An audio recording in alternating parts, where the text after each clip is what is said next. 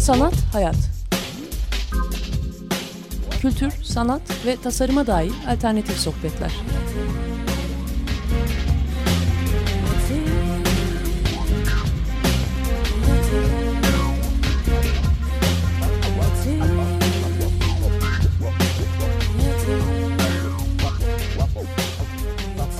Hazırlayan ve sunan Aslı Kırbar.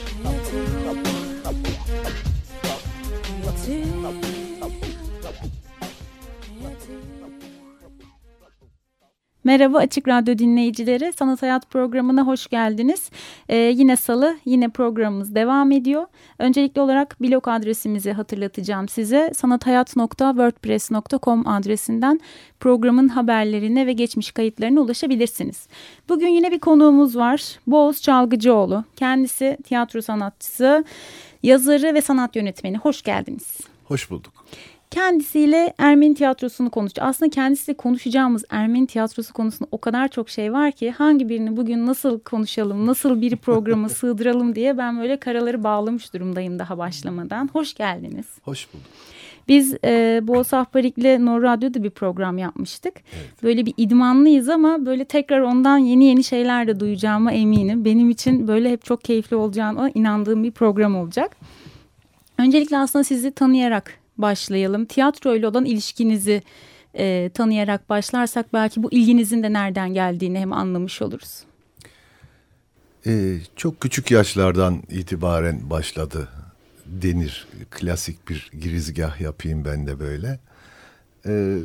Okul yıllarında, ortaokuldan itibaren bu tiyatro aşkı içimde benim kıvılcım daha sonraları alevlendi. Fakat 1963 yılında sanıyorum ilk kez sahneye çıktım. Yani bir 50 yılı devirmişiz. Fakat o zaman beni sahneye çıkarmak istememişlerdi. Çünkü çok ufak tefek bir adamdım. Bir çocuktum. O kadar çok ağladım, sızladım, bağırdım, çağırdım ki sonunda öğretmenim beni sahneye çıkarmak zorunda kaldı. Çıkarış bir daha da inmedim. Hı hı. Yıllar içinde çeşitli derneklerde, Ermeni derneklerinde, çeşitli oyunlarda oynadım. Yönetmenlik yaptım, dekorlarını yaptım, kurslar açtım. Bir takım şu anda Ermeni gençleri arasında, amatör Ermeni tiyatro sever gençler arasında sahneye çıkan insanların %90'ını diyebilirim bir şekilde benim elimden geçmiştir. Hı hı. Yani hepsi için bir Boğaz Ahbarik mefhumu hep vardır. Sahneyle ilişkisi olan herkes Boğaz Ahbarik'i bir şekilde tanır. Çünkü benim aslında tiyatroyla bu kadar haşır neşir olmamın en büyük sebebi sadece oyuncu olarak değil de tiyatrocu olarak bu işin içinde neler yapabilirimi düşünmeye başlamam oldu. Ki bu da 1990'ların başında oldu. O zaman yine böyle bir Ermeni tiyatrosuyla ilgili bir konuşma yapmam istenmişti. O zaman bir araştırmaya başladım. Araştırdıkça o kadar engin bir takım şeylerin içinde buldum ki kendimi. Araştırdım.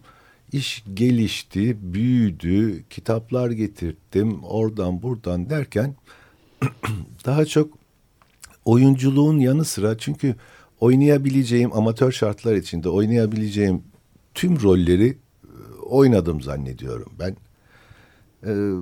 Aklımda hala oynamayı çok istediğim ama yaşımdan dolayı artık biraz zor olabilecek 2 tane rol var. Onlardan biri Notre Dame'ın kamburundaki Quasimodo'yu oynamak. Öteki de Alexi Zorba'yı oynamak. Zorba için artık geçti çünkü Antoniko'nun Zorba'yı oynadığında 43 yaşındaydı. Hı-hı. Ben 43'ü baya geçtim. Artık kondisyonum herhalde el vermez ama Notre Dame'ın kamburu Quasimodo olabilir diye düşünüyorum. Aslında en önemlisi bu araştırmaların atıl kalması. Yani tiyatro araştırmalarını Metin Ant'la eğer merkezleştirecek olursak şu anda gençler bu tarihin nereden geldiğini, Osmanlı'da Ermenilerin tiyatroyu nasıl başlattığını, hangi şartlarda bunu yaptıklarını, nasıl olayların içinde kalmak zorunda kaldıklarını, bütün bunları artık araştırmıyorlar. Evet. Çünkü daha önce de dışarıda sohbetimizde de söylediğim gibi Ermeni tiyatrocuları bu işi Osmanlı İmparatorluğu'nda 18. yüzyılın başında başlatmışlar ve şimdi 21. yüzyıldayız. Tiyatrolarda Ermeni oyuncu sayısı herhalde Amerika'da NASA uzay araştırmacıları arasındaki Ermeni profesör sayısından daha azdır. Hı hı. NASA'da daha çok Ermeni vardır. Ama burada maalesef daha az tiyatrocu Ermeni var. Aslında ilgi de var. Yani hani Ermeni gençlerinde bu nasıl kilise korosu bir gelenekse aslında. Hani belki hani çoğu kişi oradan geçmişse bir okulunun tiyatro grubu ya da işte kendi kurdukları kumpanya. Böyle bir ilgi de çok var aslında. Ama bir yandan da Mgridiç Margosyan'ın çok eski bir yazısını hatırlıyorum. Gittiği bir oyunda işte eline oyunun kartı geldiğinde oradaki tüm oyuncuların isimlerinin, soy isimlerinin açık bir şekilde yazılıp ama bir tane Ermeni olan oyuncunun isminin işte A nokta işte soy ismindeki yan atılarak yazıldığını böyle bir dönemden de geçti. Evet, evet. Öyle bir dönemden tabii ki geçtik. Bu en önemlisi yani bu olaya örnek teşkil edebilecek olan şey A nokta Dilâçar. Evet. Biliyorsunuz hiçbir zaman Hagop Dilâçar yazılmadı. Hı hı. Bir ara Şişli'deki bir çıkmaz sokağa da A nokta Dilâçar sokağı diye isim koymuşlardı bundan 4-5 yıl önce. Aa dedik ne kadar enteresan. Şimdi onun önündeki A'yı da attılar. Sadece Dilâçar sokak. Şimdi evet bu çok önemli. Yani Ermenilerin tiyatro hayatında işte Margosyan'ın da dediği gibi yok kabul edilmeleri veya görmezlikten gelinmesi falan ama bence başka bir şey daha var bunun içinde. Ermeni toplumu maalesef tiyatronun önemini günümüzde artık kavramamaya daha meyilli.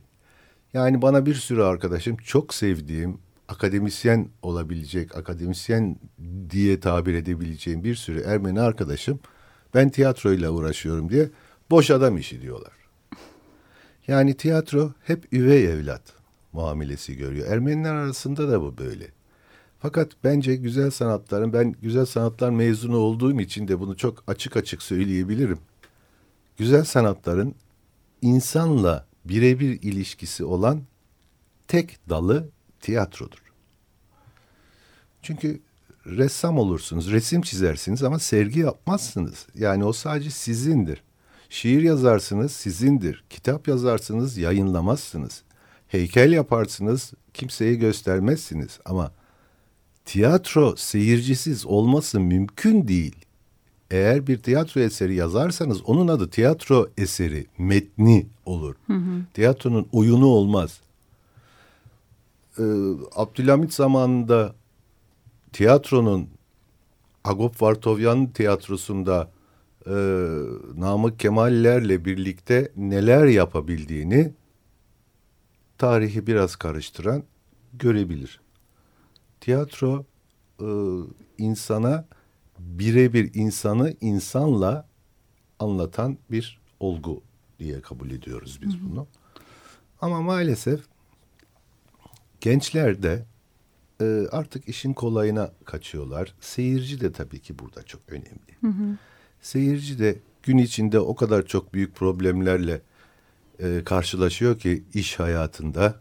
Şu anda hepimiz aynı problemlerin içindeyiz bir şekilde. Bir de akşam bir dernek tiyatrosuna gidip de bir Brecht seyretmek veya bir Shakespeare seyretmek veya başka bir klasik bir eserde veya bir polisiyede veya ne bileyim bir dramda, bir trajedide kafa patlatmak, düşünmek işine gelmiyor. Evet.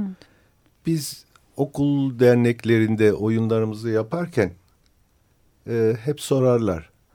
İşte davetiye verdiğimiz zaman ki bütün bunlar, bütün tabii yapılan masraflar davetiyelere karşılık alınan 3-5 teberruyla karşılanıyor.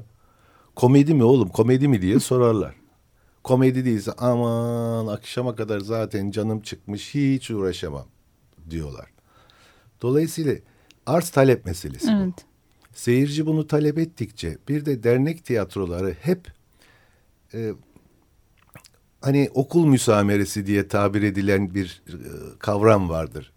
Nasıldı? İşte ya fena değil işte okul müsameresi ne olacak?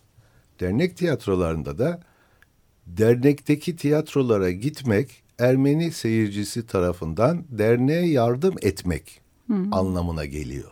Tiyatro çok merkezde kalmıyor. Merkezde olunca. Kalmıyor. Hı-hı. İşte gidelim ya o derneğin gidelim de bir iki teberru yapalım. Paraya ihtiyaçları var işte çatısı akıyor yok şusu badana yapılacak bilmem ne falan diye gidiyorlar. Ve komikse gidiyorlar. Hı-hı.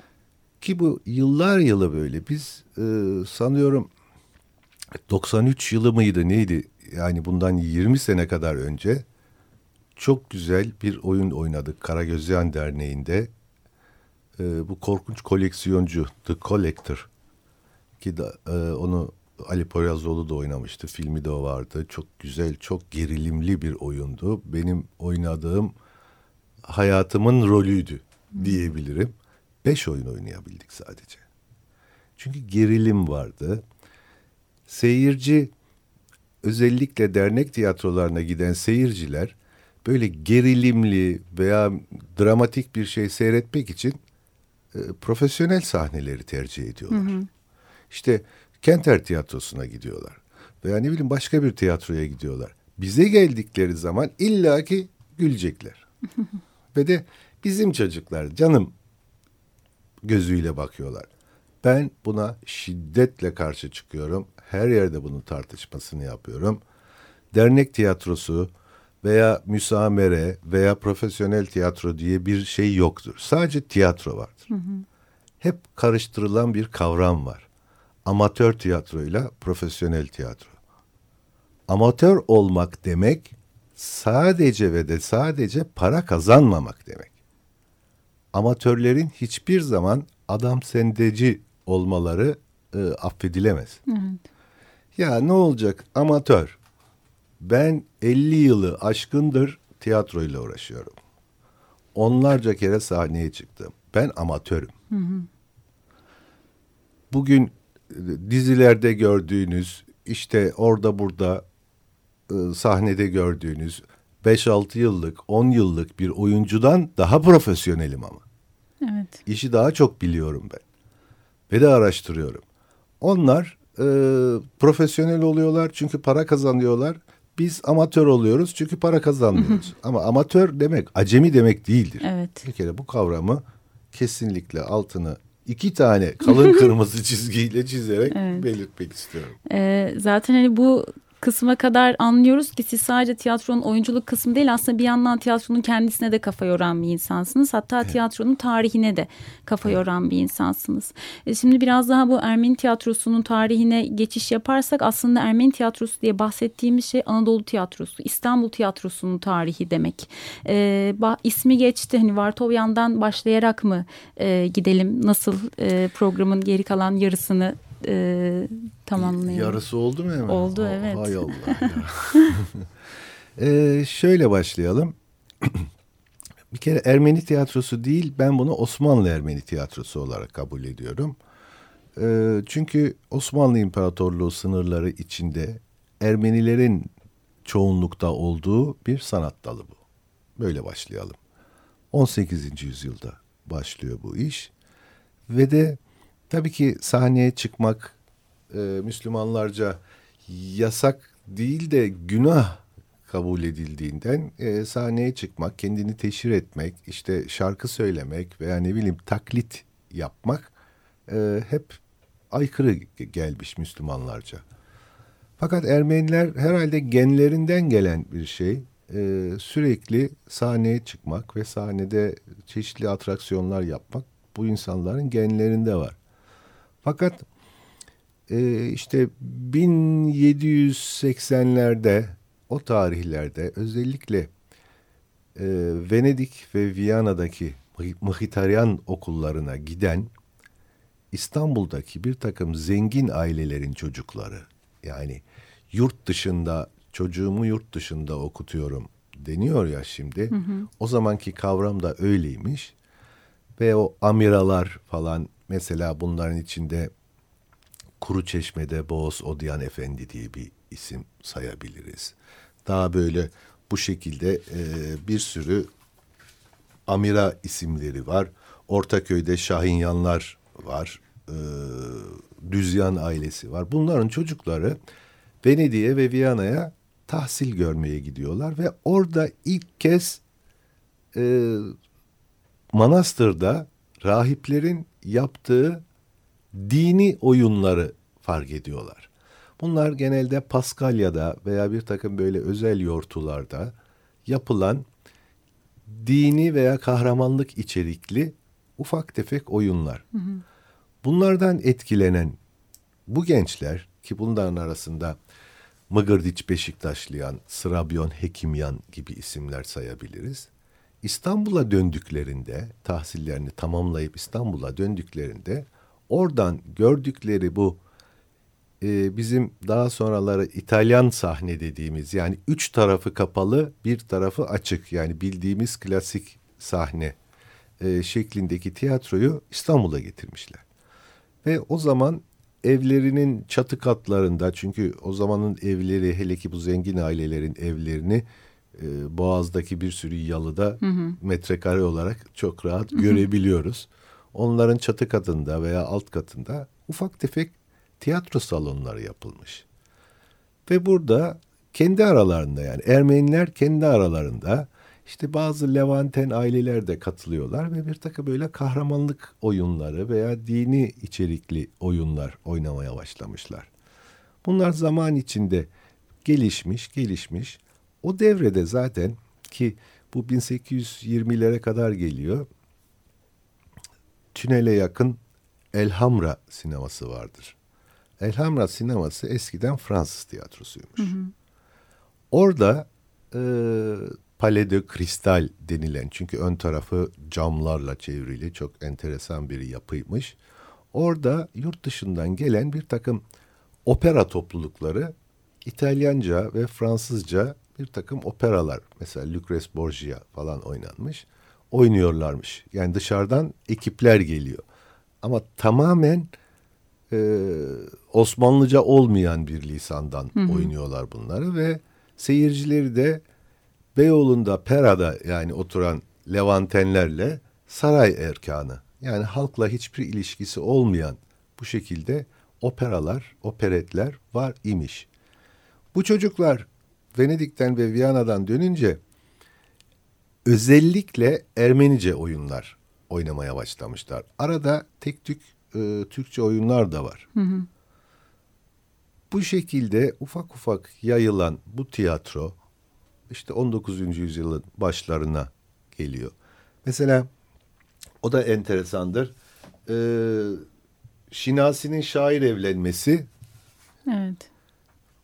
Türkiye'deki ilk tiyatro eseri diye iddia edilir. Bu, edebiyat derslerinde böyle öğretilir. Evet, herkes Şinasi'nin şair evlenmesi evet. der.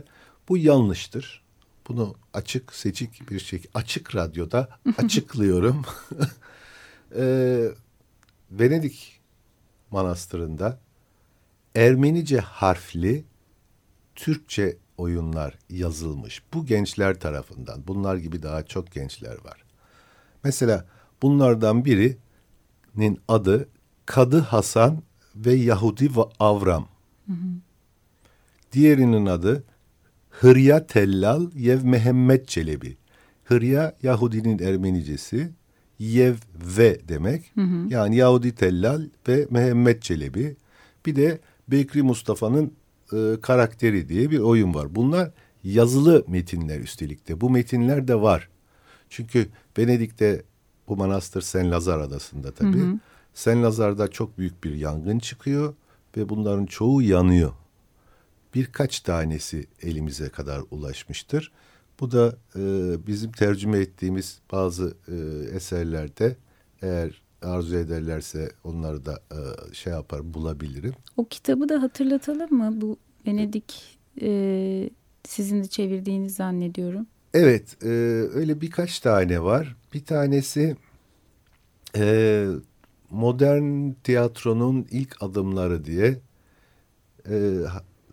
peder Levon Zekiyan'ın, Levon Boğuz Zekiyan'ın ki şu anda İstanbul, Türkiye'deki Katolik ulusunun patriği oldu kendisi. Onun yazdığı bir kitap var ki onu ben hasbelkader Türkçe'ye çevirdim. Ondan sonra bizim Yervant Baret Manok diye bir arkadaşımız var. O da oradan alıp, yani Zekiyan'ın bıraktığı yerden alıp biraz daha ileriye kadar götürdü. Onun da yazdığı bir kitap var ki o kitabın içinde, o da Venedik'ten günümüze tiyatro diye bir kitap. Orada da işte bu dediğim bu üç oyunun metni de var. Bu şekilde Türkiye'ye veya Türkiye'ye demeyelim de işte Osmanlı'ya tiyatro bir şekilde giriyor. Evet. Özellikle Ermenice olarak başlıyor. Özellikle işte Ortaköy'de, Kuzguncuk'ta, bir takım yalılarda, evlerde Ermenice tiyatrolar başlıyor. Sayılabilecek bir sürü tiyatrocu ismi var. Sayılabilecek bir sürü tiyatro mekanı var. Hı hı. İstiklal Caddesi'nde de, orada burada da. Fakat bunların içinde Osmanlı, yani Türkçe tiyatroya geçiş olarak, yani Osmanlıca tiyatroya geçiş olarak kabul edebileceğimiz Güllü Agop. Evet. Hagop Vartovyan. Ermenilerin de fazla sevmediği, Türklerin de fazla sevmediği bir adamdır bu. Çünkü ömrünün son yıllarında Müslüman olmuştur. Hı hı. Ermeniler onun için, Müslüman olduğu için sevmezler. Müslümanlar da bunun soyu Ermeni zaten diye, affedersiniz Ermeni mantığıyla gittikleri için genelde onlar da sevmezler. Kimseye yaranamamış. Kimseye yaranamamış, fakat çok iyi bir tüccar aslında, iyi bir tiyatrocu ama çok iyi bir tüccar. Ve de Türkçe oyun yaparsa eğer daha çok para kazanacağını öngörerek padişahtan 10 yıllık, işte 1870 yılında 10 yıllık bir ferman alıyor. Bu fermanla Türkiye'de sadece tiyatroyu ben yaparım diye bir ferman bu. Bununla aslında Türkçe olan, Osmanlıca olan tiyatro gelişmeye başlıyor. Ki hatta oradaki oyuncuların şivelerini düzeltmek için, çünkü çok kötü bir Ermeni şivesiyle konuşuyorlarmış, bir dil kurumu da kuruyor, bir dil kurulu kuruyor ki bunların işte Ahmet Mithat, Namık Kemal, Ebu Ziya Tevfik gibi insanları. Oyuncuları da alırlarken mi yapıyorlar bu şey, yoksa oyun bazında mı? Hem tetkik? Şimdi Vartovyan, yani Güllü Agop bu insanlara hem oyun yazdırıyor, ısmarlıyor yani. Hem oyun ısmarlıyor, hem de bu insanlar da hepsi Fransa'da tahsil görmüş insanlar. Hem de kendi tercümelerini, yani Fransızcadan yaptıkları tercümeleri redakte de ettirtiyor bunlara. Hı hı. Ve çalışırlarken de, oyuncular çalışırlarken de resmen bir kurul oturuyor orada. Hayır, bunu böyle telaffuz edeceksin, bunu böyle söyleyeceksin gibi şiveleri düzeltiyorlar. Hatta ilk başlarda tabii bu şekilde Müslüman seyirci de gidip gelmeye başlıyor. Evet. Ve Güllü Agop aslında bayağı açık görüşlü bir adam olduğu için kadınlar da gelsin diye, düşünün, servis koyuyor. Hı hı. Arabalarla kadınları akşam evine bırakıyor. Çünkü elektrik yok. Karanlık sokaklardan kadınlar gitmesin diye servis koyuyor. Ve oyuncular oyundan sonra, Türkçe oynadıkları oyundan sonra, her ne kadar sürçülisan ettikse affola demek zorunda bırakılıyorlar. Yani bu bizim bildiğimiz, bizim dediğimiz laf oradan geliyor işte. Ve işte Namık Kemal, işte sürgünler, Malta Adası, işte Vatan yahut Silistre falan ve bir iddiaya göre %100 kanıtlanmamış olsa da Osmanlıca çünkü zor bir lisan ve de eksik sesli harfleri olmayan, yazması çok güç bir lisan. O lisanla tiyatro yazmak, tiyatro eseri yazmak çok zor. Bir iddiaya göre Namık Kemal Vatan yahut Silistre'yi Ermenice harflerle yazmış. Kanıtlanmamıştır. Kimi insanlar öyle diyor, kimi öyle demiyor. Ben söyleyenlerdenim. Çünkü çok mantığıma uygun geliyor. O dönem var ama bu tarz şeyler, yani Ermenice harfler kullanılıyor. Çok var. Türkçe metin çok yazılırken. Var. Evet. Zaten biraz önce o saydığım Venedik'teki o 3 eser de Ermenice harfli Türkçe. Boğuz Ahparik. Yani. Bir deneyle anladık ki demek ki bu konuyu tek bir programda bitiremiyormuşuz. Biz bu hafta bu şekilde bitirip, bence biz şimdi bir kayıt programda olduğu için aslında biz devam edelim. Bir sonraki hafta programın devamını izleyicilerimiz takip etsinler. Ne dersin? Tamam. Bu haftalık hoşçakalın sevgili Açık Radyo dinleyicileri. Biz Boğuz Ahpari'yi hazır bulmuşken konuşmaya devam edelim. Hem sizi de bundan sonrasından mahrum bırakmayalım, değil mi? Bu yani. Haftayı da böyle kapatalım. Görüşmek üzere, iyi haftalar. Sanat, hayat. Kültür, sanat ve tasarıma dair alternatif sohbetler.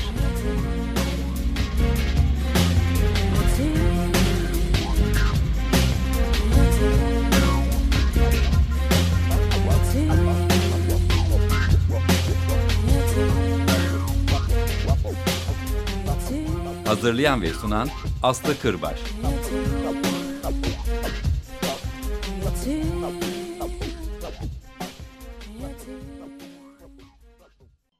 Açık Radyo program destekçisi olun. Bir veya daha fazla programa destek olmak için 212 alan koduyla 343 41 41